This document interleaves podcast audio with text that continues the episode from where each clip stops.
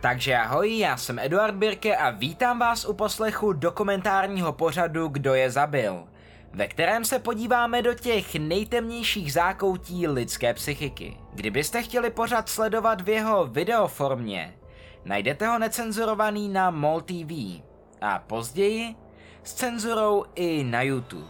Teď už vám ale přeji příjemnou zábavu a jdeme na to. Doing what I did was my way of, of feeling in, in complete control, at least for that situation. Creating my own little world where I had the final say, where I could completely control a person, a person that I found physically attractive, and uh, keep them with me as long as possible, even if it meant just keeping a part of them. Dneska se spolu podíváme do USA, které je domovem pro spousty případů, jako je tento. Případ, který dneska probereme, je sice jeden z nejznámějších, ale i přesto si myslím, že si své místo v téhle sérii zaslouží. Dneska totiž budeme mluvit o životě člověka, který si uchovával lidské kostry, orgány, miloval se s nimi a některé z nich i skonzumoval.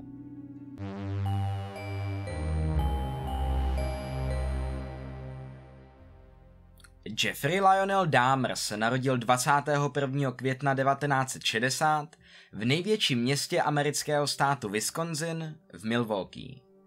Byl prvorozeným dítětem Joyce Annette Flintové a Lionela Herberta Dahmera.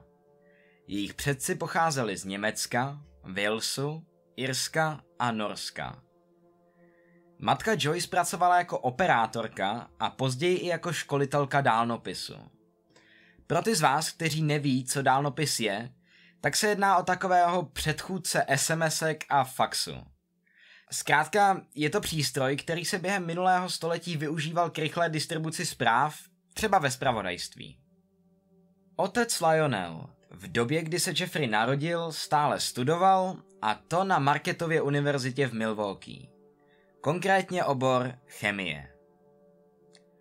O úplně raném dětství Jeffreyho Dahmera vlastně skoro nic nevíme. Nejčastěji se uvádí, že tím, jak jeho otec stále studoval, tak se malému Jeffreymu nikdo moc nevěnoval a trpěl tak nedostatkem pozornosti a péče obecně.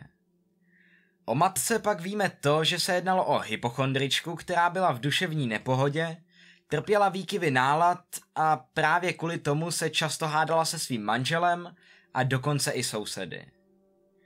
Podle velkého množství zdrojů byla hlavním důvodem touha po pozornosti, které se jí nedostávalo.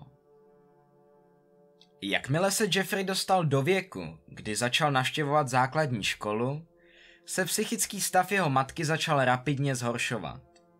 Odmítala opouštět ložnici a celý den ležela v posteli. Nejspíše kvůli tomu, aby se zotavila ze své psychické slabosti.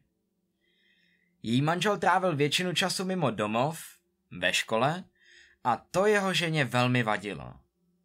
Když byl doma, tak na něj často křičela a dožadovala se právě pozornosti. Často pak uměle vyvolávala různé konflikty a potíže jenom proto, aby si jí manžel všímal. Její úzkostné stavy pak dosáhly bodu, kdy se pokusila vzít si život nadměrným požitím sedativ. Pokus se ale nezdařil. Původně byl Jeffrey relativně veselé a energické dítě. Rád si hrál venku, pobíhal, teda až do doby těsně před oslavou čtvrtých narozenin. To utrpěl dvojitou tříselnou kýlu a byl tak ve velmi nízkém věku nucen podstoupit relativně komplikovanou operaci. Po ní už najednou nebyl tak veselý a energický. Někteří tuto změnu chování připisují komplikacím, které jsou spojovány se zákrokem, jiní zase usuzují, že si během těchto let začal Dámer plně uvědomovat napjatý vztah rodičů, kteří se každou chvíli hádali. Když Jeffrey Dahmer nastoupil do výkonu povinné školní docházky, neměl téměř žádné přátelé. Děti ho považovali za velmi plachého chlapce, který toho nikdy moc nenamluvil. Jedna z jeho třídních učitelek také uvedla, že si myslí, že je chlapec doma zanedbáván, a to kvůli tomu, že psychické problémy matky byly vždy na první koleji a doma se neřešilo prakticky nic jiného. A tak, jelikož neměl mnoho přátel a ani rodinu, která by se o něj zajímala, si Jeffrey Dahmer hledal nějakou zálibu.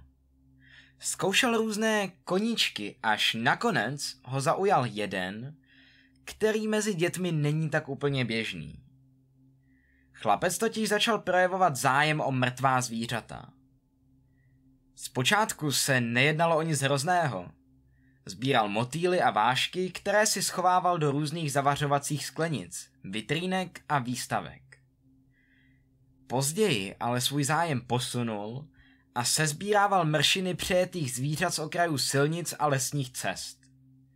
Zvířata pak sbíral a odnášel si je domů nebo do nedalekého lesa, kde je rozčtvrtil. Rozčtvrcené kusy zvířátek pak opět skladoval v různých zavařovacích nádobách v rodinné kůlně. Samozřejmě by se někteří z vás mohli ohradit a říct, že se nejedná o nic převratného, že podobný koníček může mít každý zapálený přírodovědec, jenže malý Jeffrey své pokusy se zvířaty posouval do bizarnějších rovin. V jednom případě například Dámer našel mršinu psa. Tomu pak stěl hlavu, stáhl z ní kůži a lepku pak nabodl na kůl v lese poblíž jeho domu. Tělo pak přibyl na nedaleký strom. Tahle ta fascinace mrtvými zvířaty měla začít právě přibližně ve čtyřech letech Dámrova života. Přibližně v tu dobu, totiž při vyklízení prostoru pod domem, našel Jeffreyho otec několik zvířecích kostí. A jak je šel vyhodit, tak ho zahlédl jeho syn, kterému se velmi líbil ten zvuk, který kosti vydávají. Údajně, tak Jeffrey Dahmer vyhledával mrtvá zvířata právě kvůli kostem, které chtěl zkoumat.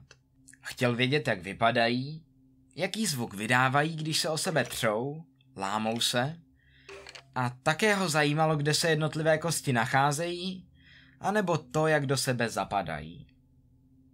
V roce 1966 Dámrův otec dostudoval a stal se analytickým chemikem. Kvůli práci se společně s rodinou přestěhoval do Ohája. Zde jakoby veškeré problémy alespoň na chvilku zmizely.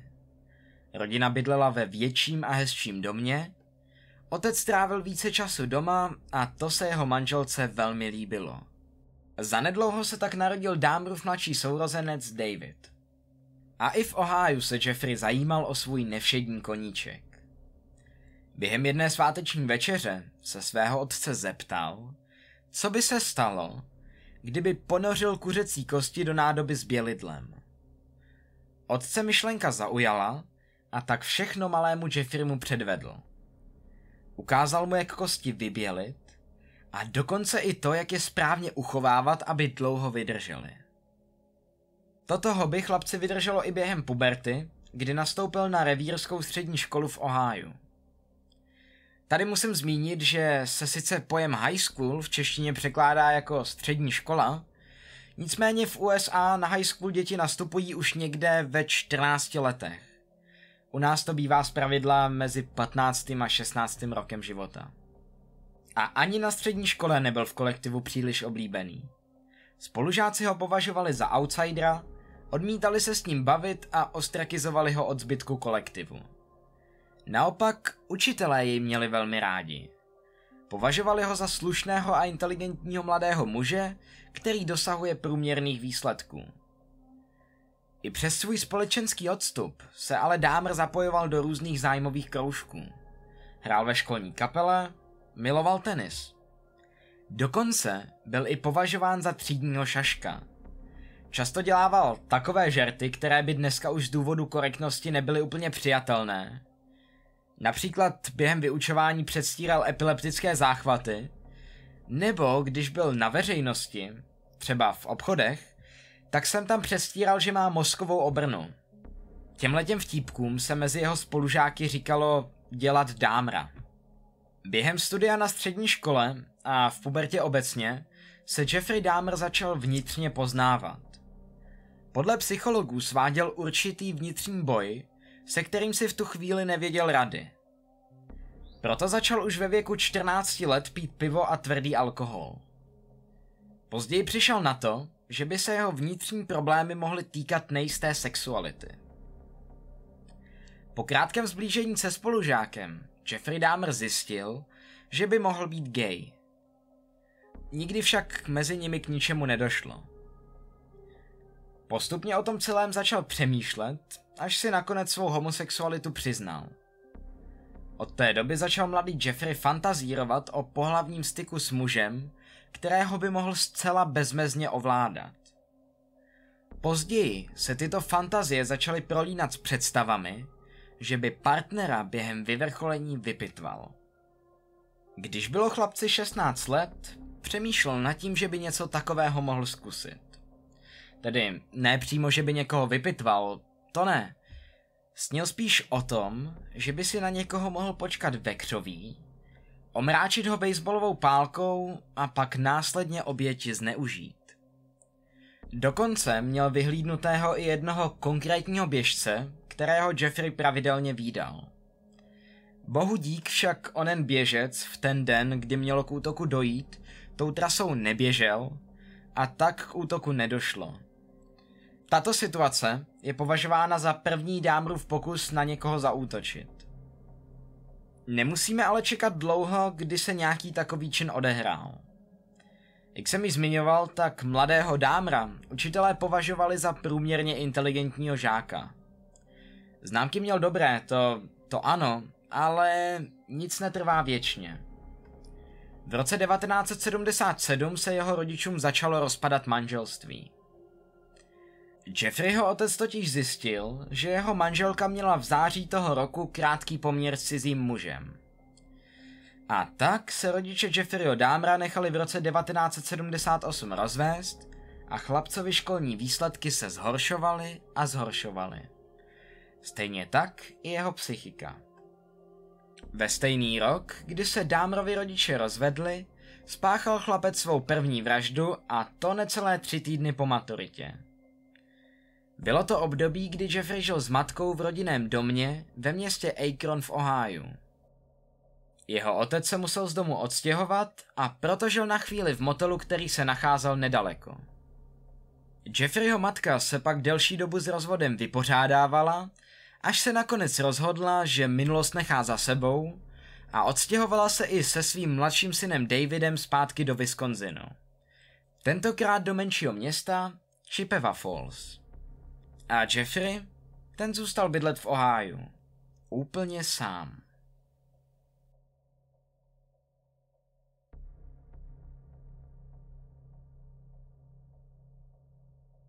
18. června 1978 se vydal 18-letý Jeffrey Dahmer na projišťku autem. Cestou potkal jen o pár měsíců staršího stopaře Stevena Hickse. Chlapci se dali do řeči. Steven Hicks říkal, že jede na koncert a že si chce cestu tam užít. Dahmer mu nabídl, že by mohli k němu a že by si mohli dát něco dobrého. A tak se jelo k Dámrovi domů. Zde několik hodin strávili chlapci posloucháním hudby a pitím alkoholu. Pak se ale Steven Hicks zvedá, že chce odejít. To se Dámrovi nelíbí a naléhá, aby ještě zůstal. Steven tedy ještě chvilku sedí na židli. Dámr říká, že si musí odskočit a že hned přijde. Jeffrey bere do ruky pětikilovou čínku. Napřahuje se a vší silou udeřuje Stevena dvakrát ze zadu do hlavy. Steven Hicks upadá do bezvědomí. Tu chvíli chce mít Dahmer jistotu, že se jeho oběť už nezvedne. A tak bere rukoječ čínky a nebohého bezbraného Stevena Hickse škrtí. Pak ho obkračuje sundává mu oblečení a začíná masturbovat. Druhého dne odnesl Jeffrey tělo do sklepa, kde jej také rozčtvrtil. Aby se těla lépe zbavil, tak maso oddělil od kostí, rozdělil jednotlivé kusy tkáně do pytlů a ty pak zahrabal v úložném prostoru pod domem. Kosti pak rozdrtil kladivem a zbytky rozházel po rodinném pozemku a v přilehlých lesích. Přibližně šest měsíců po vraždě mladého Stevena Hickse přijel Dámrův otec se svou novou snoubenkou na návštěvu do svého starého domu. Tam zjistil, že zde žije jeho syn úplně sám a bez dozoru. Po krátké debatě se domluvili, že chlapec nemůže jen tak žít v domě sám a protloukat se životem. Bylo by mnohem lepší, kdyby měl nějaký cíl, nějakou jasnější budoucnost. A tak otec Jeffreyho zapsal na Ohajskou státní univerzitu, kde měl vystudovat obor podnikání. Bohužel se to moc nezdařilo. První semestr na vysoké škole byl pro Jeffreyho Dámra velmi náročný. Kvůli silné závislosti na alkoholu tak většinu času zameškával předměty a když už se někde ukázal, tak mu to moc nešlo. Propadal ze stěžejních předmětů jako například úvod do administrativy, úvod do studia klasických civilizací či z úvodu do antropologie. Jediný předmět, který zvládal a ze kterého byl hodnocen známkou 2 mínus, byla střelba. Otec Jeffrey mu financoval ještě druhý semestr, nicméně hned po třech měsících Dámer ze studií odešel. A tak byla opět budoucnost mladého Jeffreyho nejistá. Co s ním bude teď? To se otci samozřejmě nelíbilo a proto svého syna v lednu 1979 donutil, aby se zapsal do armády Spojených států. Dámrův výcvik probíhal na základně Sam Houston ve městě San Antonio ve státě Texas. V červenci téhož roku byl pak povolán do malého města Baumholder v tehdejším západním Německu. Právě zde sloužil jako medic. Podle počátečních záznamů se Dámr jevil jako průměrný, či dokonce lehce nadprůměrný voják. Nicméně, jak někteří z vás nejspíše tuší, tak nic nebylo tak růžové, jak by se mohlo zdát. I při výkonu vojenské služby měl Jeffrey Dahmer problémy s alkoholem. Není tomu ani tak dlouho, co na povrch vypluly některé nové informace a zpovědi dvou dámrových kolegů z armády. Ty jeho rasistický keci mi byly celkem fuk. Jo, Dámr byl rasista, ale jakmile začal pít, stal se z něj pěkně nesnesitelný člověk. Toto o něm prohlásil afroamerický vojín Preston Davis, když podával rozhovor pro spravodajskou organizaci The Rap. Jeffrey Dahmer často v kasárnách popíjel a chlubil se svou první vraždou, kterou spáchal přibližně rok předtím. Jeffrey nám pořád vykládal příběhy o tom, jak v Ohio zabil jednoho chlápka, ale nikdo z nás mu to nevěřil. Jakmile začal pít, stalo se z něj monstrum. To ten alkohol, to ten z něj dělal monstrum. K těmto výpovědím se pak přidal ještě další kolega z armády, Billy Capshaw.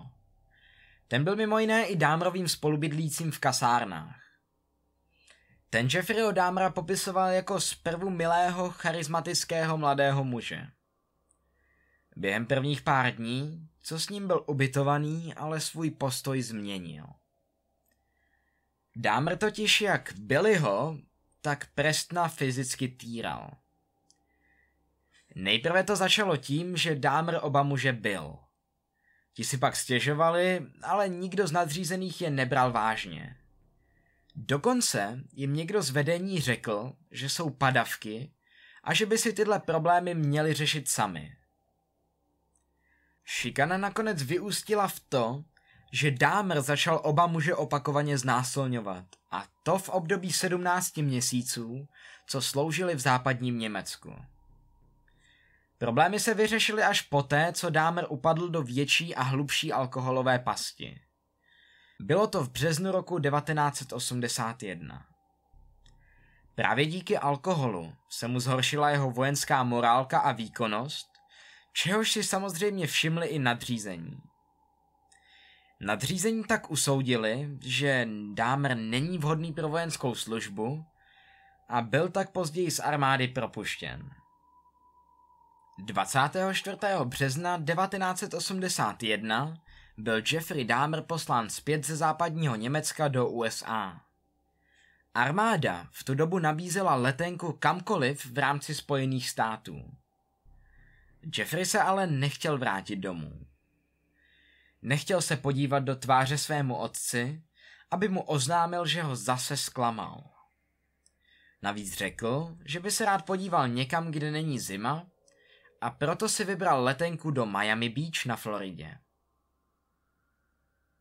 V Miami Beach se Dámer pokusil dostat na vlastní nohy. Našel si práci v malém lahůdkářství a pronajal si pokoj v nedalekém levném motelu. Nakonec ale většinu své vydělané mzdy utrácel za alkohol a nezbývalo mu tak na nájem. A tak ho z motelu nakonec vyhodili. Jeffrey si pak nové bydlení nenašel a proto většinu nocí přespával na lavičce na pláži. V lahůdkářství ale pracoval nadále, takže mzdu stále dostával. Jak vás může napadnout, tak tento životní styl nejde žít úplně dlouho. V září téhož roku se něco v Dámrovi zlomilo a nakonec zavolal svému otci. Požádal ho, zda by se nemohl vrátit zpět domů do Ohája. Po svém návratu žil Jeffrey Dahmer se svým otcem a nevlastní matkou. Hned po příjezdu si začal hledat práci a navíc pomáhal s údržbou domácnosti. Co se ale nezměnilo, byla jeho závislost na alkoholu. Jeffrey stále silně popíjel a dokonce, ani ne dva týdny po návratu, byl zadržen policií za opilost a výtržnictví, za kterou dostal pokutu 60 dolarů a desetidenní podmínečný trest.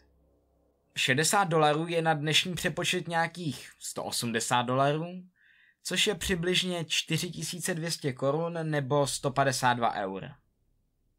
Dámrův otec moc dobře věděl o synově problému s pitím a proto se ho i několikrát pokoušel přesvědčit a donutit, aby s tím skončil. To se nedařilo a domluva s Jeffrem byla čím dál tím složitější. Otec nad ním nakonec zlomil hůl. V prosinci 1981 ho vyhodil z domu a poslal bydlet k babičce. Babička byla totiž jediná, kdo k Jeffreymu projevoval jakoukoliv náklonost. Všichni věřili, že změna prostředí Dámra přesvědčí, aby od alkoholu upustil, našel si práci a žil odpovědným životem. A skutečně, Dámrovo soužití s babičkou bylo zpočátku harmonické. Doprovázel ji do kostela, ochotně plnil domácí práce a dokonce se i řídil jejími domácími pravidly. Teda většinou z nich. Stále totiž silně pil a kouřil. Babička měla na Jeffreyho takový vliv, že si později našel práci jako odběrčí krve na klinice pro odběr krve a krevní plazmy v Milwaukee. Tuto práci vykonával po dobu deseti měsíců, než byl znám neznámých důvodů propuštěn. Následně zůstal nezaměstnaným více než dva roky. Během těchto dvou let žil z peněz, které mu pravidelně dávala babička. Těsně před ztrátou zaměstnání čelil Dámer dalšímu policejnímu zadržení. Bylo tomu tak 7. srpna 1982, kdy se ve Wisconsinském státním zábavním parku obnažoval před davem 25 žen a dětí. Za tento čin nebyl nějak vážně potrestán. Dostal pokutu ve výši 50 dolarů a k tomu musel zaplatit soudní výlohy. Dneska bychom to mohli připočítat na nějakých 85 dolarů, což jsou necelé 2000, nebo 72 eur. Další práci si Dámr našel až začátkem roku 1985. V lednu tohoto roku byl zaměstnán v milvokýské továrně na čokoládu Ambrozie. Zde pracoval jako obsluha míchacího stroje. Brával převážně noční směny, které trvaly od 23. hodiny do 7. ráno. Pracoval 6 dní v týdnu s tím, že v neděli měl volno. Přibližně v tomto období se Dámer začal opět trochu více zajímat o svou sexualitu. Začal chodit do gaybarů a lázeňských domů pro geje, kde se chtěl seznámit. Často pak přemýšlel a fantazíroval nad různými scénáři, kdyby mohl nějakého muže ovládat a být v dominantní pozici.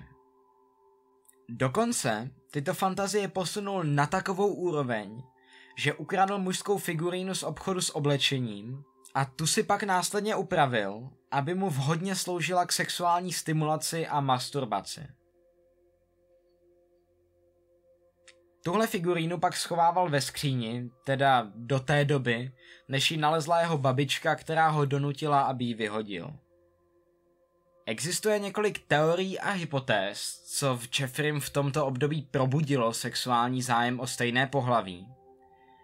Ta nejrozšířenější hypotéza mluví o tom, že jednoho večera naštívil dámr knihovnu, tam jen tak seděl a četl si, když v tu k němu přistoupil jiný muž a nabídl mu orální uspokojení za nějaký menší finanční obnos.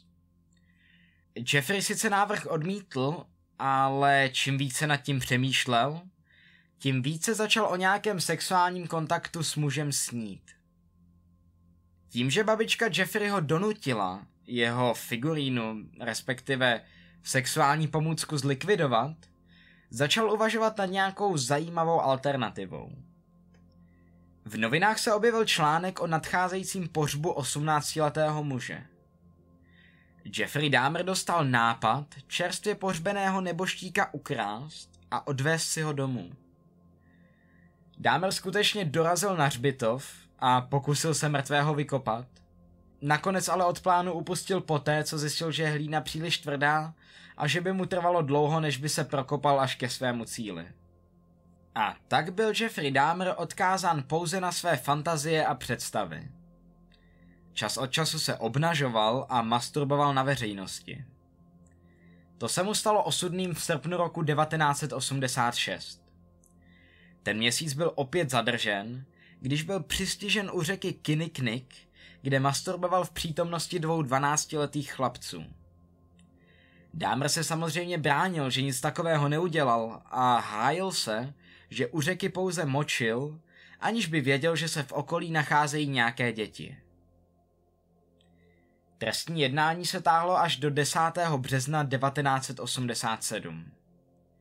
Ten den byl Dámer uznán vinným a odsouzen k jednoroční podmínce, s tím, že se měl pravidelně hlásit u přiděleného státního zástupce. Mnoho z vás by se teď mohlo domnívat, že když už někdo za sebou má tolik průšvihů, tak už se dobrovolně nebude pouštět do dalších. Omyl. V případě Jeffreyho Dámra je to, co jsem vám doteďka vyprávěl, pouze začátek našeho příběhu. Teprve teď totiž začíná ta skutečná akce.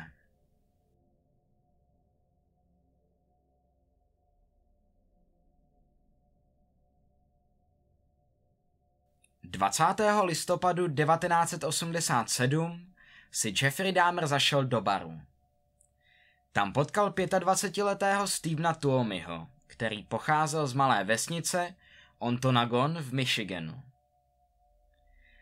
Dva chlapci se dali do řeči a padli si do oka. Jeffrey Tuomi mu nabídl, že by mohli večer završit v hotelovém pokoji, který si Dámer pronajal. Bylo to v nedalekém hotelu Ambassador. Steve souhlasil. Dámer měl v plánu nebohého Stevena Tuomiho opít, zdrogovat a následně pohlavně zneužít. Jenže tato osudná noc se nakonec zvrtla v něco strašného a Dámrův plán se tak během okamžiku dočista změnil. Jeffrey Dahmer se ráno probudil. Z předešlého večera si vůbec nic nepamatoval. Ležel teď na již mrtvém Stevenu Tuomim. Stevenův hrudník byl zvláštně promáčklý. Celé tělo bylo pokryto tmavě modrými, místy až černými modřinami. Z koutku úst mu vytékala krev. Dámr se následně podíval na své dlaně a zjistil, že v oblasti jeho kloubu se nachází modřiny, které tím pádem dokazují znaky souboje. Mimo to měl i Dámer pohmožděné zápěstí. Jak jsem již zmiňoval, tak Dámer si absolutně nepamatoval, co se tu noc stalo. Proto o průběhu vraždy, nebo chcete-li zabití, nemáme přesné informace. Pravděpodobně Dámer Tuomiho v opilosti ubil k smrti.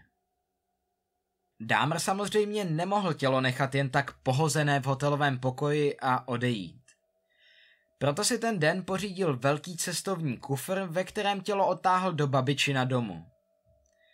Zde přibližně týden uchovával tělo ve sklepě. Poté, když už tělo začalo lehce zapáchat, bylo na čase se ho zbavit. A tak Dámer oddělil hlavu, ruce a nohy od torza, následně si vzal filetovací nůž, kterým postupně odděloval maso od kostí a krájel ho na takové kousky, aby s ním bylo možné lépe manipulovat.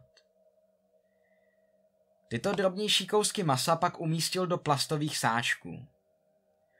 Očištěné kosti obalil látkou a následně je rozdrtil kladivem. Celý tento proces Dámrovi zabral přibližně dvě hodiny. Ostatky pak v igelitových pytlích vyhodil do popelnice. Teda ne úplně všechny. Dámr si ponechal Stevenovu hlavu. Tu zatím zabalil do peřin, než si rozmyslel, co s ní udělá dál. Přibližně dva týdny poté pak hlavu vzal a uvařil jí ve směsi bělidla a hnojícího přípravku. Původním záměrem bylo lepku zbavit masa a udržet ji v konzervovaném lesklém stavu. To se Jeffreymu tak nějak povedlo a lepku chvíli využíval jako pomůcku při masturbaci. Nakonec ale kvůli zmiňovanému procesu vyvařování byla lepka příliš křehká a proto ji byl nucen taktéž rozdrtit a vyhodit. Vražda 25-letého Stevena Tuomiho otevřela Dámrovi úplně nový svět možností. Od téhle chvíle si začal aktivně vyhledávat oběti, které by pak mohl zdrogovat a pak i následně pohlavně zneužít.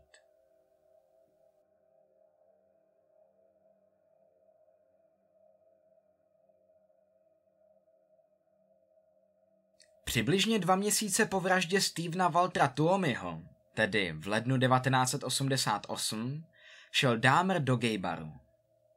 Před ním postával 14-letý prostitut James Dockstater. Jeffrey Dahmer chlapci nabídl, že by si ho rád vyfotil nahého. Dá mu prý 50 dolarů. Chlapec souhlasil. A tak se oba mladíci nakonec vydali do domu Dámrovy babičky, konkrétně do sklepa. Ještě předtím, než mělo k focení dojít, nabídl Jeffrey svému modelovi něco k pití, do kterého potají přidal sedativa. Malátný James Dockstater upadl na zem, načež se hned přiřítil Dámr a začal chlapce škrtit. Po uškrcení nechal Dámr tělo Jamese Dockstatera ležet na podlaze. A to dokonce celý jeden týden. Poté, když tělo začalo opět trošku zapáchat, se Jeffrey rozhodl, že se ho zbaví. Udělal to úplně stejným způsobem, jako se zbavil Stevena Tuomiho. Tudíž tělo rozštvrtil, maso rozkrájel a kosti rozdrtil. Ostatky opět vyhodil do popelnice. Stejně jako u předešlé vraždy si chvíli nechával useknutou hlavu oběti. Tu pak vyvařil a stejně jako minulé lepku uchovával do doby, než ji rozdrtil na prach.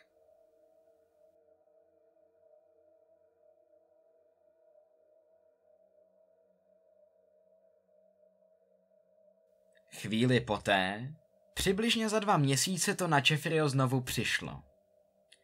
24. března 1988 se Jeffrey Dahmer vydal do gaybaru, který se jmenoval Phoenix. Stejně jako minule, měl Dahmer štěstí, že tam postával mladý muž. Jednalo se o 22-letého bisexuála Richarda Guerrera. Dámr k němu přistoupil a nabídl mu 50 dolarů za to, když s ním mladík stráví noc. 50 dolarů bylo v té době docela dost peněz a proto Richard Guerrero souhlasil. Celé se to mělo stát opět v domě Jeffreyho babičky. Oba mladíci přišli do domu v dobré náladě. Když vám teďka sdělím, že Jeffrey nabídl svému partnerovi na jednu noc něco k pití, tak pravděpodobně budete tušit, jak večer pokračoval dál. Dámer svou další oběť zdrogoval. Jakmile Richard Guerrero upadl do bezvědomí, Jeffrey ho začal škrtit. Jakmile byl mladík mrtvý, stáhl mu dámer kalhoty a začal mrtvole provozovat orální sex. Ani ne 24 hodin poté se rozhodl zbavit těla.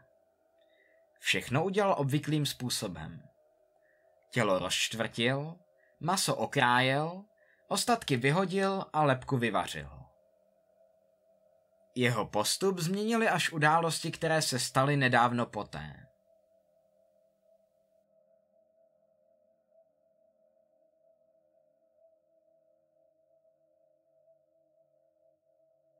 23. dubna téhož roku nalákal Dámr do babičina domu dalšího muže, který měl být jeho další obětí. Jeffrey Dahmer byl připravený, že bude znovu zabíjet. Jako obvykle bylo nutné oběť omámit. Své potenciální oběti tak uvařil kafe, do kterého přidal toxikáty. Jakmile byl Dámer připravený, že muže povalí na zem, tak se ozvala z kuchyně jeho babička. Jeffe, jsi to ty? Co je to tam dole za zvuky? V tu chvíli si uvědomila, že ve sklepě není její vnuk sám. Jeffrey odpověděl, že ano, že skutečně ten rámus vydává on a že se babička nemusí ničeho bát. Prý je všechno v pořádku. Dámr si uvědomil, že je veškeré utajení v háji a proto se rozhodl, že muže nezabije. Místo toho jej okamžitě odvezl do místní nemocnice. Díky této nemilé události si babička všimla, že její vnuk sem tam rád vodí mladé muže pozdě v noci do jejího domu. Jenže nikdy je nevidí odcházet. A tak si s Jeffrem o situaci promluvila. Řekla mu, že moc dobře ví o tom, že k ní domů vede cizí chlapce a že cítí nějaký zvláštní zápach ze sklepa a garáže. Nakonec ho požádala, aby se odstěhoval. Po tomto rozhovoru si Jeffrey Dahmer našel malý jednopokojový byt, kam se nastěhoval v září 1988. I zde pokračoval v naplňování různých sexuálních potřeb. Například jednou nabízel 13-letému chlapci peníze za to, když se ho bude moc vyfotit nahého. Samozřejmě, jen pokud kluk nikomu nic neřekne. 13-letý hoch ale svůj slib nedodržel a tak byl Jeffrey Dahmer zatčen za sexuální zneužití dítěte a pohoršování mládeže. Případ se taktéž docela dlouho táhl Plně byl Dámer obviněn až v lednu roku 1989, zatímco byl zatčen už v září předešlého roku. Nakonec se i možný nástup do výkonu trestu odložil na květen 1989. Díky tomuto incidentu také Jeffreyho domácí vypověděl nájemní smlouvu, což znamenalo, že se Jeffrey musel nastěhovat opět ke své babičce. Tam žil bez problému nějakou dobu až se nakonec blížilo datum nástupu do vězení.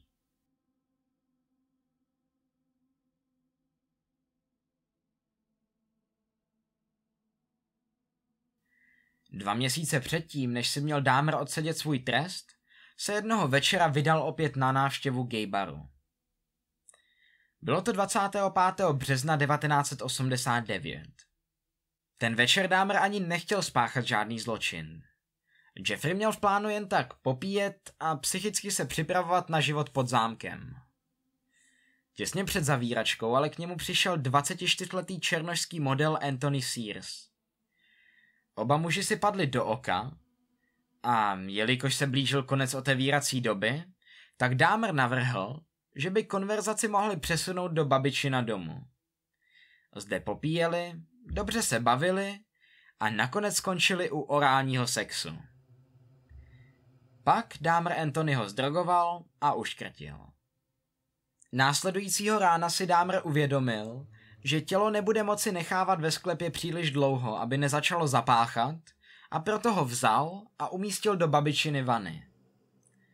Zde mrtvému uřízl hlavu a následně se tělo pokusil stáhnout z kůže. Následně nožem oholil i maso od kosti. Maso opět rozkrájel, kosti rozdrtil na prach a ostatky vyhodil do popelnice. Jeffrey Dahmer považoval modela Anthonyho Searse za velmi atraktivního a proto se rozhodl, že si zachová ty části těla, které ho zaujaly ze všech nejvíc. Tedy jeho penis a hlavu. Vlastně Anthony Sears byl úplně první obětí, u které si Jeffrey uchoval nějakou část těla na delší dobu. Jak penis, tak hlavu naložil Dahmer do acetonu. Tyhle ty konzervované ostatky si pak pečlivě schoval a dokonce, když se pak od babičky další rok odstěhoval, tak si je vzal sebou. Byl květen a blížil se Dámrův trest. Nakonec dostal pětiletý podmínečný trest, byl registrován jako sexuální delikvent a strávil jeden rok v nápravném zařízení. Angličtině se tato instituce nazývá House of Correction. Dala by se přirovnat k vězení, ale spíše k takové lehčí variantě. Většinou sem byli posíláni lidé, kteří spáchali nějaký nepříliš závažný zločin. A dokonce Jeffrey Dahmer to měl tak mírné, že mohl chodit do práce, aby nepřišel o své místo. V nápravném zařízení strávil nakonec jen 10 měsíců, jelikož byl podmínečně propuštěn. Po návratu chvíli bydlel u své babičky, až se nakonec v květnu roku 1990 odstěhoval do dalšího vlastního bytu. Byt se nacházel nedaleko jeho pracoviště. A samozřejmě, jak jsem zmiňoval, tak si sebou vzal i naloženou hlavu a genitálie Anthonyho Searse.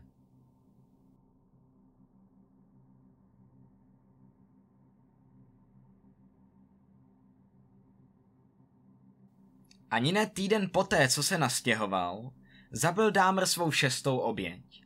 32-letého prostituta Raymonda Smise.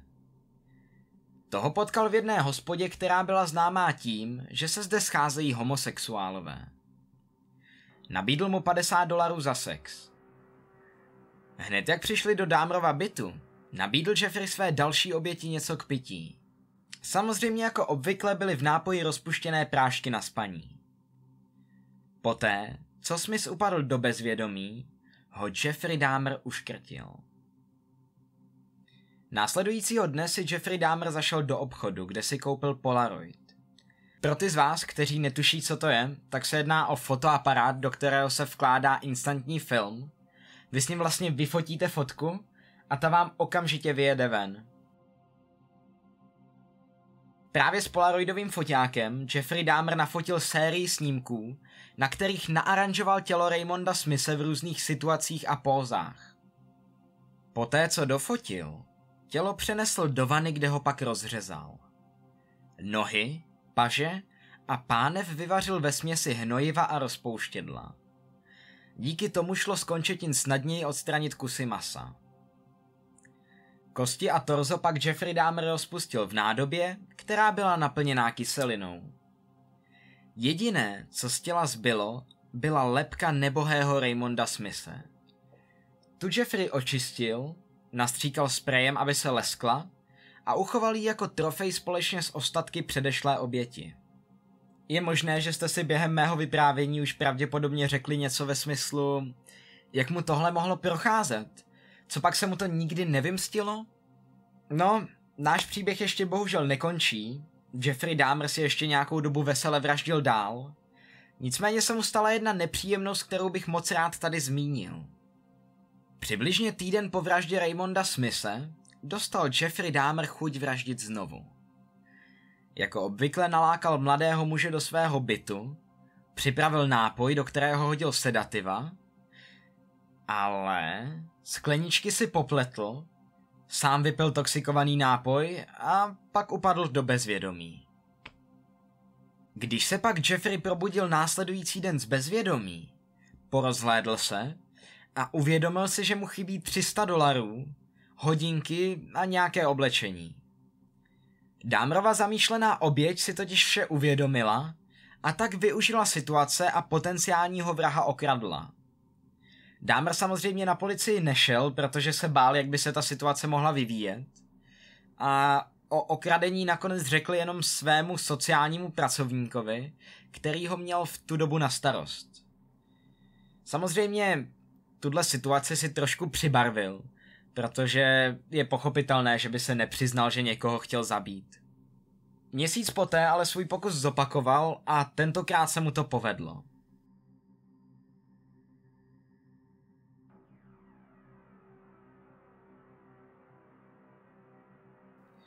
V červnu roku 1990 nalákal Dahmer do svého bytu 27-letého známého jménem Edward Smith. Smith se zabil obvyklým způsobem, tudíž ho omámil a uškrtil. Při této příležitosti, místo toho, aby Dámr okamžitě kostru naložil v sudu s kyselinou nebo zopakoval předchozí procesy bělení, se Jeffrey rozhodl pro zcela novou metodu uchování těla. Tentokrát umístil Smithovu kostru na několik měsíců do mrazáku v naději, že se z kostí rychleji dostane voda a vlhkost. Jak vám asi došlo, tak zmražením kostry ničeho nedocílil a proto se nakonec rozhodl, že se těla zbaví obvyklým způsobem, a tedy tím, že ji ponořil do kyselinové lázně. Lepku oběti si chtěl také nechat, nicméně stále úplně netušil a nevěděl si rady, jak by mohl lepku vysušit a proto ji dal do trouby. To se ale taky nepovedlo, protože lepka při sušení explodovala a roztříštila se na kusy. Jeffrey Dahmer se mimo jiné o téhle vraždě vyjadřoval přímo v jednom z rozhovorů, že byl naštvaný a zklamaný, protože se mu nepovedlo uchovat si žádnou část z těla oběti. V roce 1990 zabil Jeffrey Dahmer ještě další dva lidi. Vraždy, které spáchal, se popravdě od sebe moc nelišily. Jak si můžete všimnout, tak se jednalo převážně o mladé muže, které Dámr vlákal do bytu a tam je omámil. Pak je uškrtil a nakonec se zbavil i těla. Jenže vražda, o které vám teďka budu vyprávět, se trošku liší.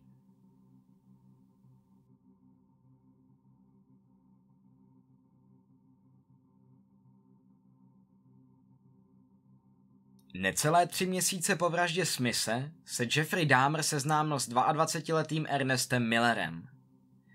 Miller byl dle Dahmera atraktivní a proto mu hned nabídl, že by si ho rád vyfotil nahého za úplatu. Miller souhlasil a dokonce i přistoupil na další Jeffreyho nabídku, že by si rád poslechl, jak tluče jeho srdce a jak mu kručí žaludek. Dále chtěl Jeffrey orální sex, ale na tomu Ernest odpověděl, že by si musel připlatit. Oba muži přišli klasicky k Dámrovi domů, když v tu si Dámr uvědomil, že nemá dostatek prášků na spaní. Proto tedy popadl nůž a přeřízl své oběti krční tepnu. A nakonec i své oběti uřízl hlavu. Následně Dámr počkal, až Miller vykrvácí a pak s ním nafotil sérii polaroidových fotografií.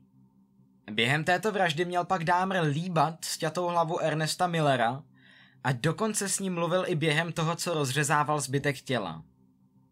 Tady je zajímavé to, že Dámr zabalil Millerovo srdce, bicepsy a části masa z nohou do plastových sáčků a umístil je do ledničky, aby je mohl později sníst. Ze zbytku masa pak uvařil něco, co by nám mohlo připomínat rosol. Na vyvařování opět použil hnojivovou směs, díky které mohl jednoduše zbavit kosti přebytečného masa. Kostru pak chtěl zachovat za pomocí bělícího prášku, ve kterém kostlivce naložil na 24 hodin. Kosti pak nechal schnout na dece, rozložené v obýváku. A klasicky si hlavu oběti Jeffrey Dahmer umístil do lednice.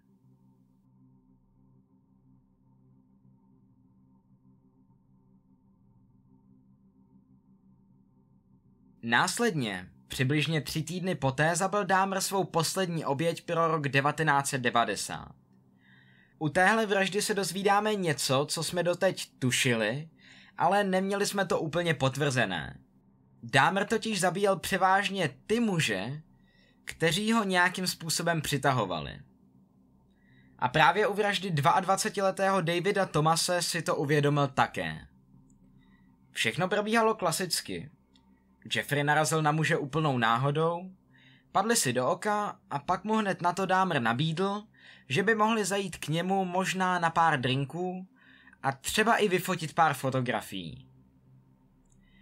Když Dámr ale muže omámil, uvědomil si, že ho vlastně vůbec nepřitahuje. A tak dokonce chvíli přemýšlel, zda ho má vůbec zabíjet. Jestli vlastně nemá cenu počkat na to, až se probudí a že by ho pak pustil domů. Jenže, jak nad tím Dámr přemýšlel, tak dostal strach, že až se David Thomas probudí, tak bude pravděpodobně hodně naštvaný, že ho Dámr omámil. No, a proto se Jeffrey uchýlil k takovému řešení, že muže uškrtil, rozřezal, zbavil se těla a záměrně si ani neuchoval žádnou jeho část. Teoreticky bychom o téhle vraždě ani dodnes nevěděli, ale co nám pomohlo byly opět polaroidové snímky, na kterých je celý proces zdokumentován. Po zbytek roku pak Dámr nikoho nezabil. Teda i přesto, že se alespoň pětkrát pokoušel vlákat cizí muže do svého bytu. Místo toho se u něj objevily pocity silné úzkosti a deprese, ke kterým se přiznal v rozhovoru se sociálním pracovníkem, který ho měl v tu dobu na starosti. Tyto psychické problémy jsou přisuzovány zejména jeho nejistotě v sexualitě, finančním potížím a osamělému životnímu stylu. Mimo to se uvádí, že Dámra trápily i myšlenky na sebevraždu.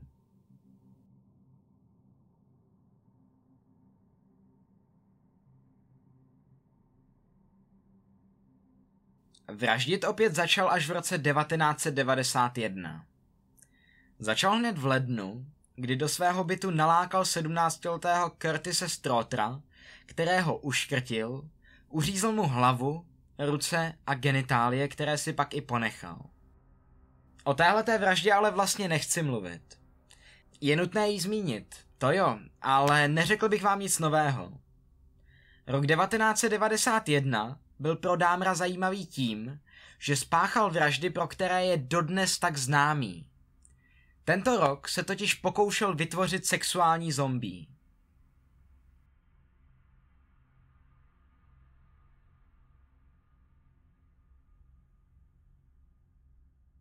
Sedmého dubna 1991 se Dámr setkal s 19-letým Erolem Linzim, který si šel do místního železářství nechat udělat klíče. Dámr využil příležitosti a nabídl mu, že by si na klíče mohl počkat u něj v bytě. Errol souhlasil a tak oba muži vyrazili. Dámr klasicky své oběti nabídl nápoj plný sedativ. Chlapec upadl do bezvědomí. V tu chvíli si vzal Jeffrey Dahmer vrtačku a vyvrtal Errolovi do hlavy díru. Do ní pak nalil kyselinu chlorovodíkovou. Dámr věřil, že tak vyvolá v člověku nějaký trvalý, neodporující stav. Lindsay se ale probudil a začal si Dámrovi stěžovat, že ho bolí hlava, ptal se na to, kolik je hodin a to Dámra strašně polekalo. V tu chvíli tedy pustil vrtačku a začal chlapce škrtit. Chlapce pak stáhl z kůže, kterou pak uchoval několik dní v roztoku studené vody se solí.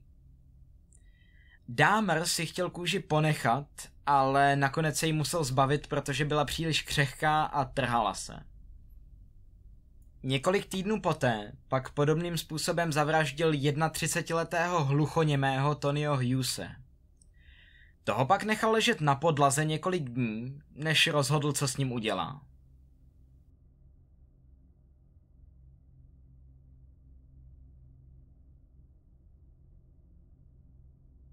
Během té doby, než si to rozmyslel, se mu podařilo vlákat do bytu dalšího mladistvého, 14-letého Koneraka Sintasomfoneho, na kterém si chtěl zopakovat svůj pokus s vytvořením sexuálního zombie. Nalákání probíhalo tradičním způsobem a následně i omámení. Než chlapec upadl do úplného bezvědomí, odvedl dámer chlapce do ložnice, kde si chlapec všiml i mrtvého těla Tonyho Hughese. Na to však ale nějak nereagoval a tak Dámer usoudil, že je správný čas na operaci. Jeffrey Dahmer udělal díru do týlního laloku, kam pak po malých dávkách střikoval kyselinu chlorovodíkovou. 14-letý chlapec pak postupně upadal do bezvědomí. Když se tak stalo, Jeffrey Dahmer usoudil, že má trochu času a vyrazil do baru, kde popíjel. Když se ale vracel v časných ranních hodinách zpátky domů, všiml si, jak nahý konerak Syntasomfone stojí na rohu ulice a něco nesmyslného mumlá. Kolem něj stály dvě zoufalé zmatené ženy, Sandra Smithová a Nicole Childressová. Dáma rychle přispěchal a začal jim vysvětlovat, že se jedná o jeho přítele, který to prostě jenom přehnal s pitím. Ženy se ale nenechali odradit a zavolali policii. Po příjezdu policie Dámr strážníkům vysvětlil, že se jedná o jeho 19-letého přítele, se kterým se pohádali a že v afektu odešel z bytu. Policie příběhu věřila. Ženy se rozčilovaly, že přece nikdo nemůže věřit tomuhle vymyšlenému příběhu a že dokonce údajný Dámrův přítel krvácí. Policie ale ženy rychle usměrnila, doslova jim řekla, ať drží hubu a ať se nepletou do domácích záležitostí. A tak, přes veškeré protesty žen, policie poskytla dezorientovanému nahému Konerakovi ručník, aby se zakryl a společně s Dámrem se vydala dva muže doprovodit do bytu. Jakmile přišli k bytu, tak jim Dámr ukázal polaroidovou fotografii, na které se nacházel nahý Konerak, aby strážníkům dokázal, že jsou skutečně milenci. Následně si strážníci postěžovali, že Dámrův byt smrdí jako výkaly, ale nějak blíže se po zdroji zápachu nepídili. Otočili se, popřáli Jeffreymu pěkný den a odjeli. Poté, co odjeli, dostal Konerak Syntasomfone druhou dávku kyseliny chlorovodíkové. Na což ale jeho tělo nezareagovalo příliš dobře a zemřel. Dámr si následující den vzal v práci volno, aby se obou těl, která se mu doma válela, mohl zbavit. Uchoval si lepky obou z nich. Tito dva policisté si až později jméno Jeffrey Dahmer prolustrovali a zjistili, že muž, se kterým se setkali, je registrovaný sexuální delikvent, který byl stíhán za obtěžování dětí. Později v roce 1991, tedy v době, kdy Dámra zatkli, měli oba policisté velký problém a dokonce se jednalo i o jejich propuštění. A to právě za to, že Dámrovi bez jediného zaváhání předali zraněné dítě a v podstatě nezabránili vraždě i přesto, že okolní svědkyně protestovali. Nakonec ale oba strážníci podali odvolání a jeden z nich, John Balserzak, se dokonce stal v roce 2005 prezidentem Milwaukeeské policejní asociace. Upřímně, co si myslíte vy? Myslíte si, že by měli být potrestáni za tuhle chybu, nebo věříte, že prostě chyby se stávají a odpustit jim to? Budu rád, když mi to napíšete dole v komentářích. Ono obecně v roce 1991 už nebyl Jeffrey Dahmer nijak zvlášť opatrný. Jeho sousedé si neustále stěžovali na zvuky padajících těžkých předmětů, zvuky motorové pily a následně i na neuvěřitelný zápach vycházející z Dámrova bytu. Dámrův domácí se několikrát snažil zdroj zápachu vypátrat a proto i Dámra se stížnostmi konfrontoval. Jeffrey Dahmer se nakonec ale vymluvil na to, že se mu rozbil mrazák a že se tak skazilo veškeré maso, které v něm uchovával. Při druhé stížnosti se zase vymluvil na to, že mu údajně zemřely rybičky, které choval a že se ještě nepostaral o jejich úklid. A tímto se, dámy a pánové, pomalu dostáváme ke konci řádění Jeffreyho Dámra. Během července a srpna totiž Dámrova chuť vraždit rostla a on začal více a více chybovat. Ve zmiňovaném období zabil ještě čtyři lidi. 20-letého Meta Turnera, kterého uškrtil, 23-letého Jeremiah Weinbergera, kterému vpíchl vroucí vodu do lepky, 24-letého Olivera Laceyho, kterého uškrtil a měl sex s jeho mrtvolou, a jako poslední byl 25-letý Joseph Bradford, kterého taktéž uškrtil. U všech zmiňovaných obětí si ponechal části jejich masa a orgány, které následně snědl. Ohledně Dámrova kanibalismu se váže i docela zajímavá historka. Kromě toho, že Dámr některé části svých obětí konzumoval sám, tak se krátce poté, co se tento případ vynořil na světlo veřejnosti, několik vrahových sousedů psychicky zhroutilo. Jeffrey Dahmer si sem tam povídal se svými sousedy, aby s nimi udržel dobré vztahy. Někteří sousedé vzpomínali na to, že rád vařil a dával ochutnat své pokrmy právě lidem z domu. Konkrétně Pamela Basová, Dámrova sousedka, mluvila o masovém sendviči, který Dámr dal. Maso, které v něm bylo, ale nechutnalo tak jako druhy masa, které znala. Dodnes je tak záhadou, co v sendviči vlastně bylo. Jeffrey Dahmer tedy zabil 17 mladých mužů, a to mezi lety 1978 až 1991. Většina z nich byli homosexuálové různých ras a etnik, ale devět z nich byli černoši. Psychologové a psychiatři se zaobírali tím, zda to má nějaký vliv, zda byl vrah nějak rasově vymezený, nicméně se to nikdy neprokázalo. Prokázalo se však to, že si Dámr své oběti vybíral na základě fyzické přitažlivosti. Jenže, jak to bylo dál? Přece nečekáte, že vás tu teď nechám napjatě čekat a že vám neřeknu, jak to celé dopadlo. Pojďme se tedy podívat na to, co se stalo, že policie nakonec našeho vraha chytla.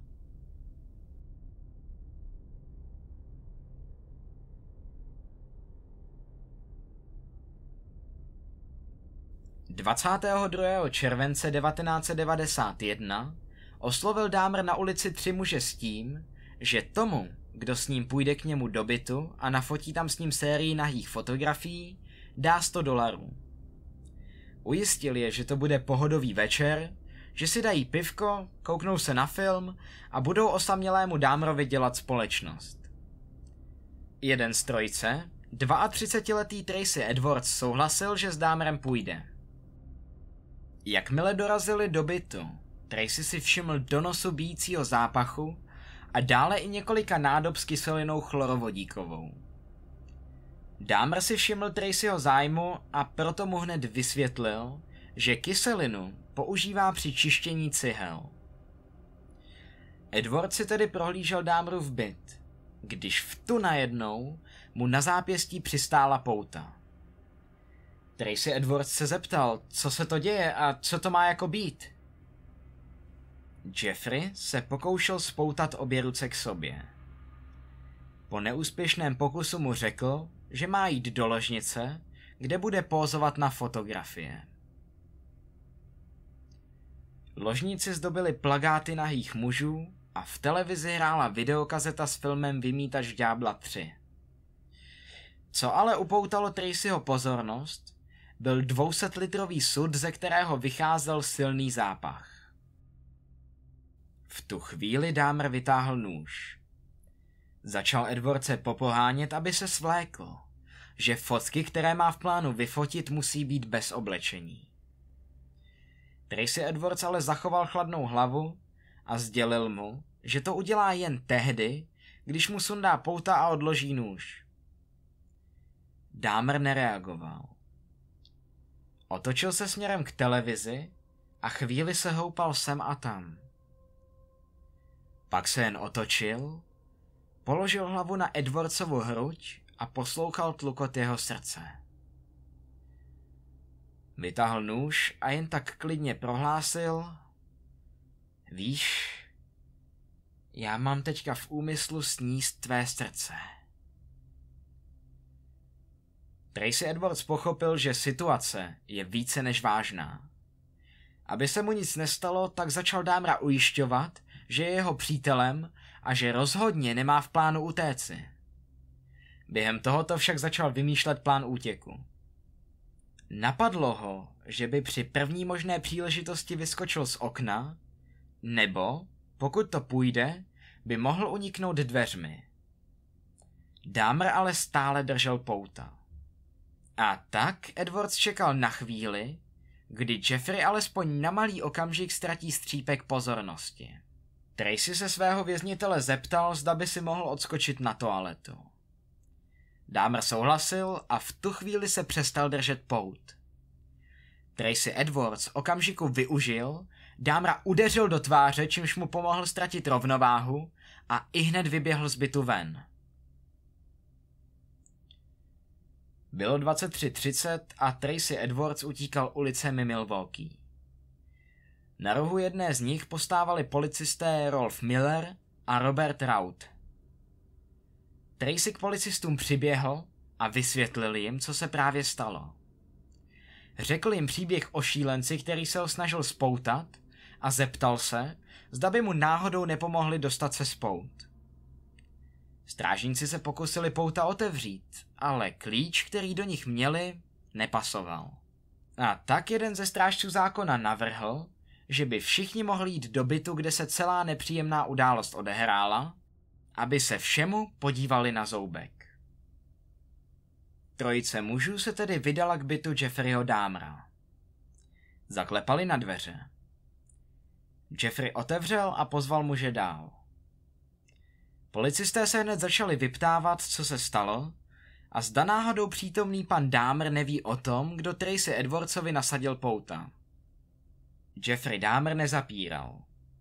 Přiznal, že skutečně pouta jsou jeho a že on je ten, kdo se pokusil Edwardse spoutat. Když se pak strážníci zeptali proč, neodpověděl. Stejně tak nepodal žádné vysvětlení, když Tracy Edwards prozradil, že se po něm Dámer oháněl velkým nožem. Jeffrey Dámer se jen otočil a pak jednomu z policistů jemně naznačil, že se klíč od želízek nachází vedle v ložnici v prádelníku. Strážník Robert Raut podržel Dámra. Rolf Miller odešel do ložnice. To, co policista Miller uviděl, nebyl úplně příjemný pohled. Hned jak vešel, všiml si velkého nože, který ležel u postele. Kromě toho si všiml i otevřeného nočního stolku, v jeho šuplíku leželo několik polaroidových fotografií, na kterých byla vyobrazená lidská těla v různých fázích rozřezávání. Podle fotografií se vše odehrálo v bytě, kde se muži právě nachází. Miller tedy vzal fotografie a šel za svým kolegou. Když si Dámer všiml, že Miller ukazuje svému kolegovi důkazní materiál, snažil se vyvléct si z pevného držení policisty a bránit se tak zatčení, což se mu nakonec nepovedlo a byl povalen na zem, načež mu byly za zády spoutány ruce. Strážníci okamžitě zavolali posily. Miller věděl, že bude potřeba prohledat byt a proto se zde porozhlédl. Když otevřel lednici, spatřil čerstvě useknutou hlavu muže. Jeffrey Dahmer věděl, že je s ním konec a že se z tohohle maléru už jen tak nevyvleče. Ležící na zemi se otočil na jednoho z policistů a prohlásil, za to všechno, co jsem udělal, bych měl být dávno mrtvý. Následně do bytu přijela kriminální policie, která místo proskoumala mnohem důkladněji. V Dámrově kuchyni tak objevili celkem čtyři useknuté hlavy, v ložnici zase ve skříni našli celkem sedm lebek. Některé byly vybělené, jiné různě malované. Kromě toho se velká pozornost věnovala Dámrově lednici a mrazáku. V ledničce se nacházela zabalená v plastových sáčcích dvě lidská srdce a část svalů z oblasti paží. V mrazáku pak policie objevila celý trup a pytel s lidskými orgány a masem. Na jiných místech pak vyšetřovatelé našli dvě lidské kostry, v celku, pár useknutých dlaní, dva konzervované penisy a mumifikovaný skalp. Jo, a v tom 200 litrovém sudu, o kterém jsem vám vyprávěl, se nacházely tři rozporcované trupy, které se rozpouštěly v kyselině. Jeden z koronerů přirovnal byt k nějakému zvrácenému muzeu spíš než k místě činu.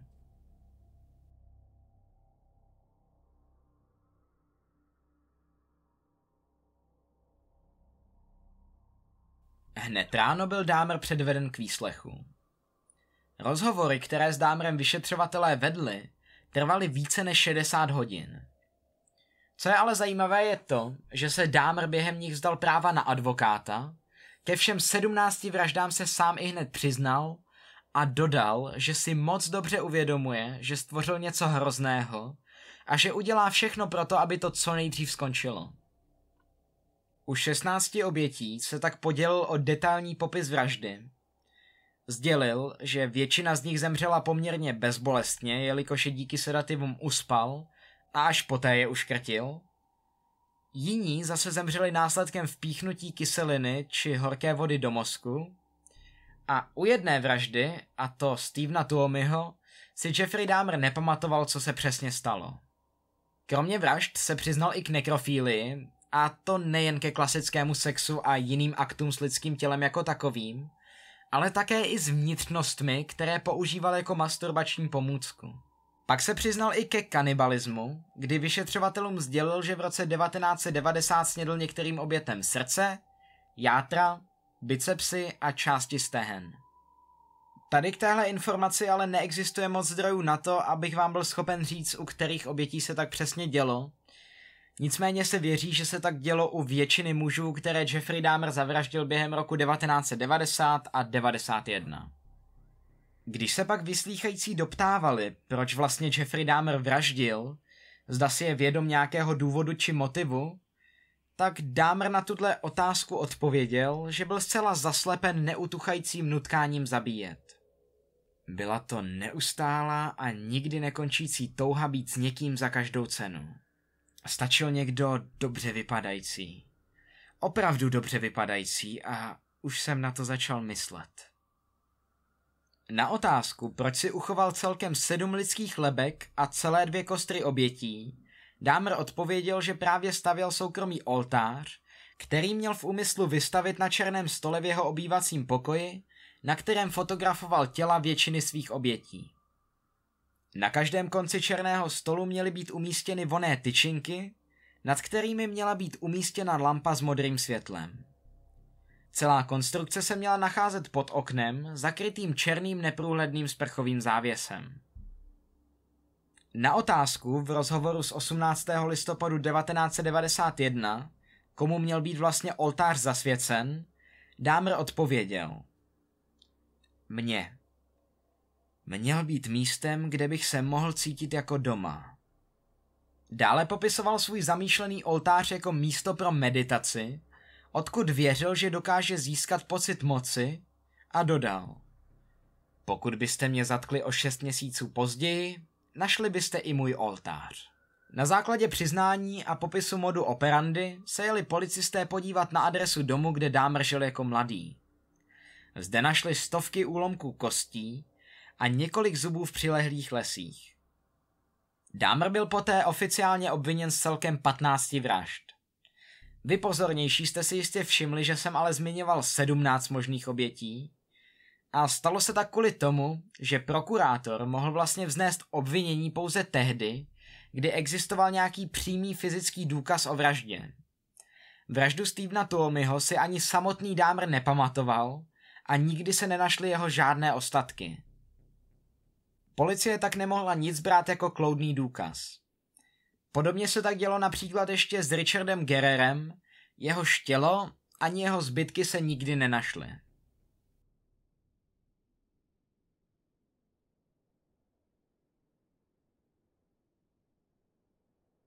Následně tedy probíhal soud. Možná by si někteří z vás řekli, že bude probíhat úplně jednoduše, když se Dámer ke všem svým obětem přiznal. Omyl. Největším problémem, se kterým se soud potýkal, bylo určení, zda je Dámer psychicky nemocný, nebo zda trpí osobnostní poruchou. Tady je nutné říci, že duševní nemoci nejsou to stejné jako poruchy osobnosti.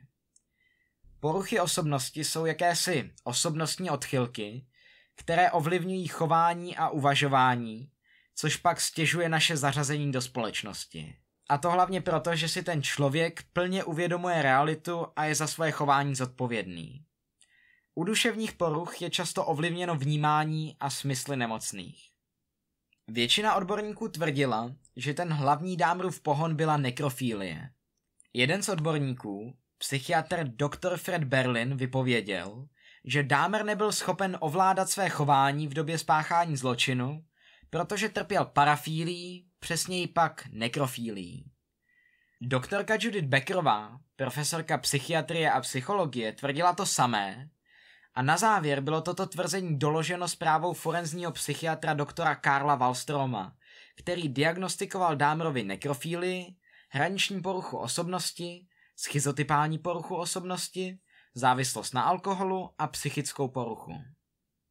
Dále pak existovala protistrana, která zastávala názor, že Dámer primárně netrpěl nekrofílií, protože upřednostňoval živé sexuální partnery.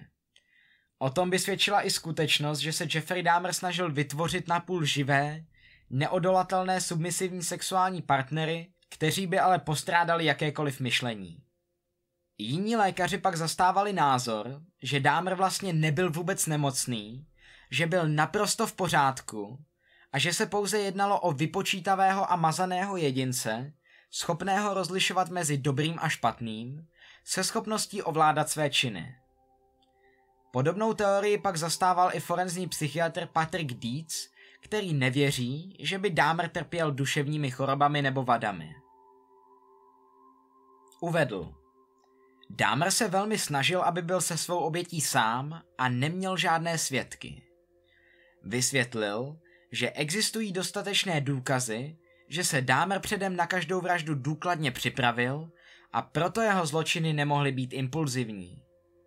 Rovněž uvedl, že je přesvědčen, že Dámrův zvyk být podlivem alkoholu před spácháním každé z vražd má určitý význam a uvedl, že kdyby měl nutkání zabíjet, tak by nemusel pít alkohol. Musel pít alkohol k tomu, aby překonal zábranu, aby mohl spáchat zločin, který by za normálních okolností dělat nechtěl. A co si myslíte vy? Samozřejmě chápu, že většina z vás nejspíš nebude forenzními psychiatry, ale i tak by mě zajímal váš názor na tento případ. Soud nakonec trval dva týdny. Každá strana pak přednesla své názory a obhajovala si je. 15. února 1992 pak soud konečně vyřknul svůj verdikt. Jeffrey Dahmer byl odsouzen za 15 vražd, u kterých bylo rozhodnuto, že je spáchal při plném vědomí a netrpěl tak žádnou duševní poruchou. A jelikož stát Wisconsin zrušil v roce 1853 trest smrti, tak si Dahmer nevysloužil elektrické křeslo, jako tomu tak bývá u ostatních vrahů, a místo toho byl odsouzen k vykonání 15 doživotních trestů. Tři měsíce po rozsudku pak probíhal ještě jeden soud ve státě Ohio, a to za vraždu Dámrovi první oběti Stevena Hickse. Proces trval pouhých 45 minut. Dámr se během něj přiznal a soud mu tak připsal 16. doživotní trest. Po odsouzení byl Dámr převezen do kolumbijského nápravného zařízení, kde strávil první rok na samotce, a to kvůli obavám o svoji bezpečnost. Bál se, co by se stalo, kdyby přišel do styku se spoluvězni. Po roce byl ze samovazební cely převeden do vězeňského bloku, který nebyl tak nebezpečný. Zde mu byly přiděleny i drobné pracovní povinnosti, například několika hodinové úklidy toalet napříč vězenským zařízením.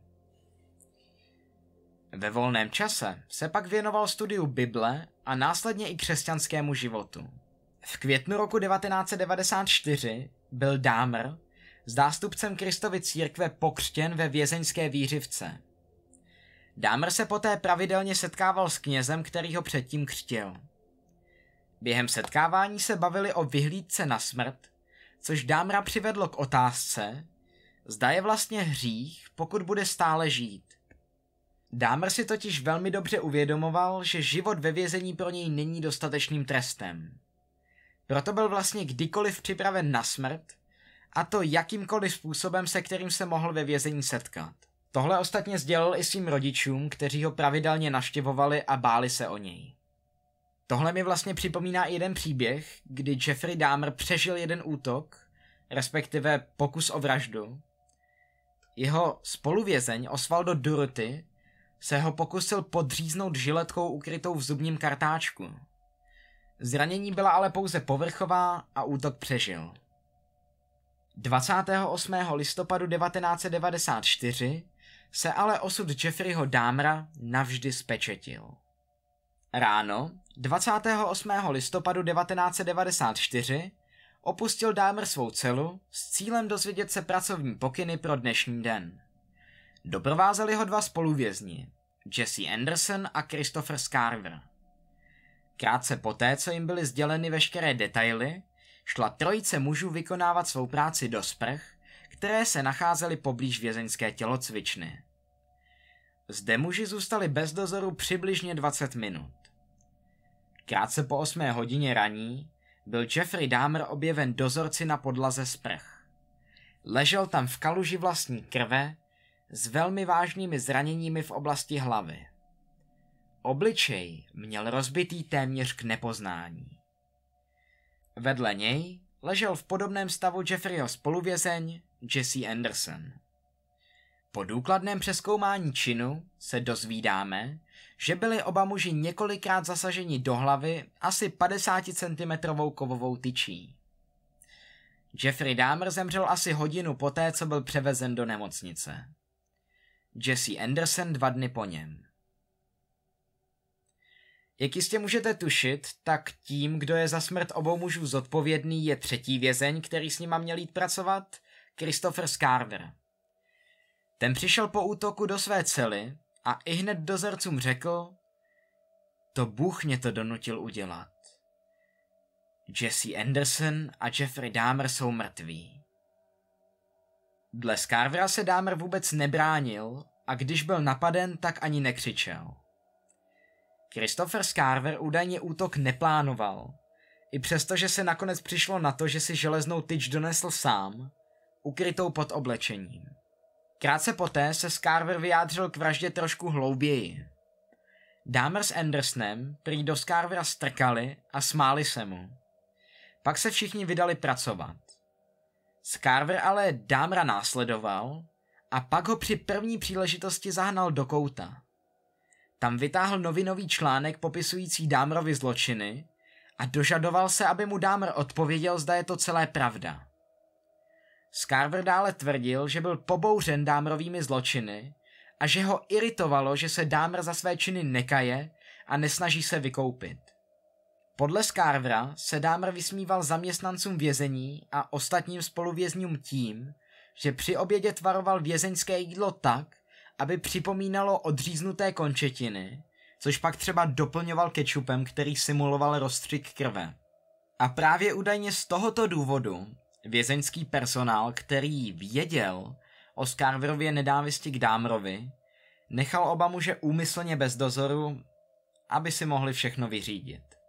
Veřejnost reagovala na Dámrovu smrt velmi kladně a někteří dokonce Scarvera považovali za lidového hrdinu. Tedy i přesto, že Scarver byl vlastně vrah a Dámrova smrt byla taktéž vraždou. Když se pak média ptala Jeffreyho matky, co si o smrti svého syna myslí, tak prohlásila, tak co, jsou teď všichni šťastní? Cítíte se teďka všichni lépe, když je mrtvý? Jeffrey Dahmer ve své závěti uvedl, že si nepřeje žádný pohřeb a že by byl rád spopelněn. V září roku 1995 bylo Dahmerovo tělo spáleno a jeho popel byl rozdělen mezi jeho rodiče. Pokud by vás zajímalo, co se dělo s rodinou Jeffreyho Dahmera poté, tak otec Jeffreyho, Lionel Dahmer, by měl být podle všeho stále naživu a je nyní v důchodu. Žije se svou druhou manželkou Shari, oba si odmítli změnit své příjmení a nesou tak stále jméno Dahmer. Lionel dokonce stále vyznává svou lásku k Jeffreymu i přes jeho zločiny. V roce 1994 vydal Lionel knihu, která se jmenuje A Father's Story, což je česky Příběh otce, a část výtěžku z prodeje knihy věnoval rodinám obětí. Většina rodin projevila Lionelovi a Shari podporu, ačkoliv tři rodiny následně Lionela žalovali.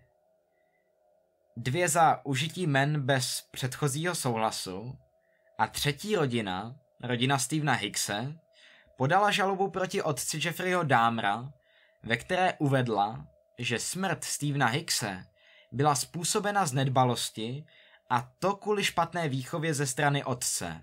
A proto by měl být právě za smrt odpovědný Lionel Dahmer. Matka Jeffreyho Dahmera, Joyce, zemřela na rakovinu v listopadu roku 2000. Před svou smrtí se nejméně jednou pokusila o sebevraždu. Dahmerův mladší bratr David si změnil příjmení a nyní žije v anonymitě. No, a teďka se vrhneme na pár zajímavostí. Samozřejmě, jako u každého sériového vraha, i o Jeffrey Dahmerovi vzniklo několik filmů. Mezi ty nejznámější z nich patří například film Dahmer z roku 2002. Tam hraje Jeremy Renner, což je herec, který hrál v Avengerech Hawkeye. A pak film Můj přítel Dahmer z roku 2017, který je dělaný podle stejnojmeného komiksu, který napsal a nakreslil Dahmerův spolužák ze střední, tudíž se jedná o autentické vzpomínky. Oba zmiňované filmy nejsou hodnoceny příliš kladně, nicméně já jsem viděl ten z roku 2017 a líbil se mi. Nesmíte čekat řezničinu, jedná se spíše o drama, které zachycuje jednu etapu Dámrova života, a to studium na střední škole, ale pokud se odprostíte od řezničiny a zaměříte se na tohle, tak si myslím, že by se vám to mohlo líbit. Co se týče třeba seriálů, tak nesmím zapomenout na mé milované American Horror Story. V jehož páté sérii, Hotel, se Jeffrey Dahmer objevil, konkrétně v epizodě Ďábelská noc. Samozřejmě o tomto případu vzniklo také spousta dokumentů, ve kterých vyloženě můžete vidět nahrávky rozhovorů se samotným vrahem. Co se týče knih, tak tady vám doporučím komiks, o kterém jsem již mluvil. Jmenuje se My Friend Dahmer a nakresl ho Derf Bagderf, který byl Dahmerovým spolužákem. A pokud byste si chtěli vyloženě počíst, tak vám doporučím knížku, ze které jsem čerpal asi nejvíce, The Shrine of Jeffrey Dahmer, kterou v roce 1993 napsal Brian Masters, což je autor, který je známý pro své biografie sériových vrahů. A pokud byste si chtěli přečíst příběh i z jiné perspektivy, tak je tu knížka od Dámrova otce Lionela A Father's Story.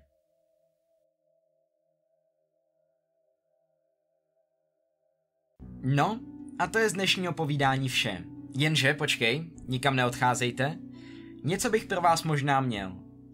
Dneska bych vám rád představil jeden projekt.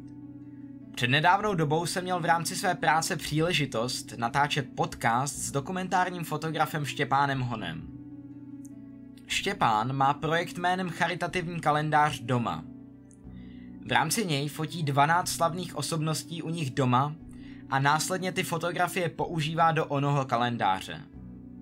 Čím je ale tenhle kalendář zvláštní?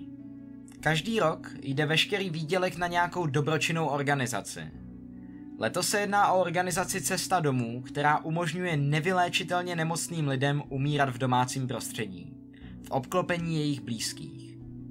Byl bych rád, pokud jste došli až sem, abyste se na projekt podívali, po případě pokud chcete udělat dobrou věc, abyste ho podpořili a kalendář si třeba koupili. Ale vím, že mám třeba spoustu sledujících, kteří finančně přispět nemohou a proto mi strašně pomůže, když projekt budete šířit dál www.charitativníkalendář.cz Jo a pro ty spekulující diváky, jedná se o dobročinnou akci, za jejíž propagování si nenárokuju žádný honorář. Sdílím to s vámi proto, abych prostě projekt podpořil. A to je z dnešního dílu vše. Děkuji vám, že jste ho doposlouchali až do konce. Nezapomeňte, že se taky můžeme vidět i na MOL TV a nebo YouTube. Těším se na vás příště. Díky moc a dobrou noc.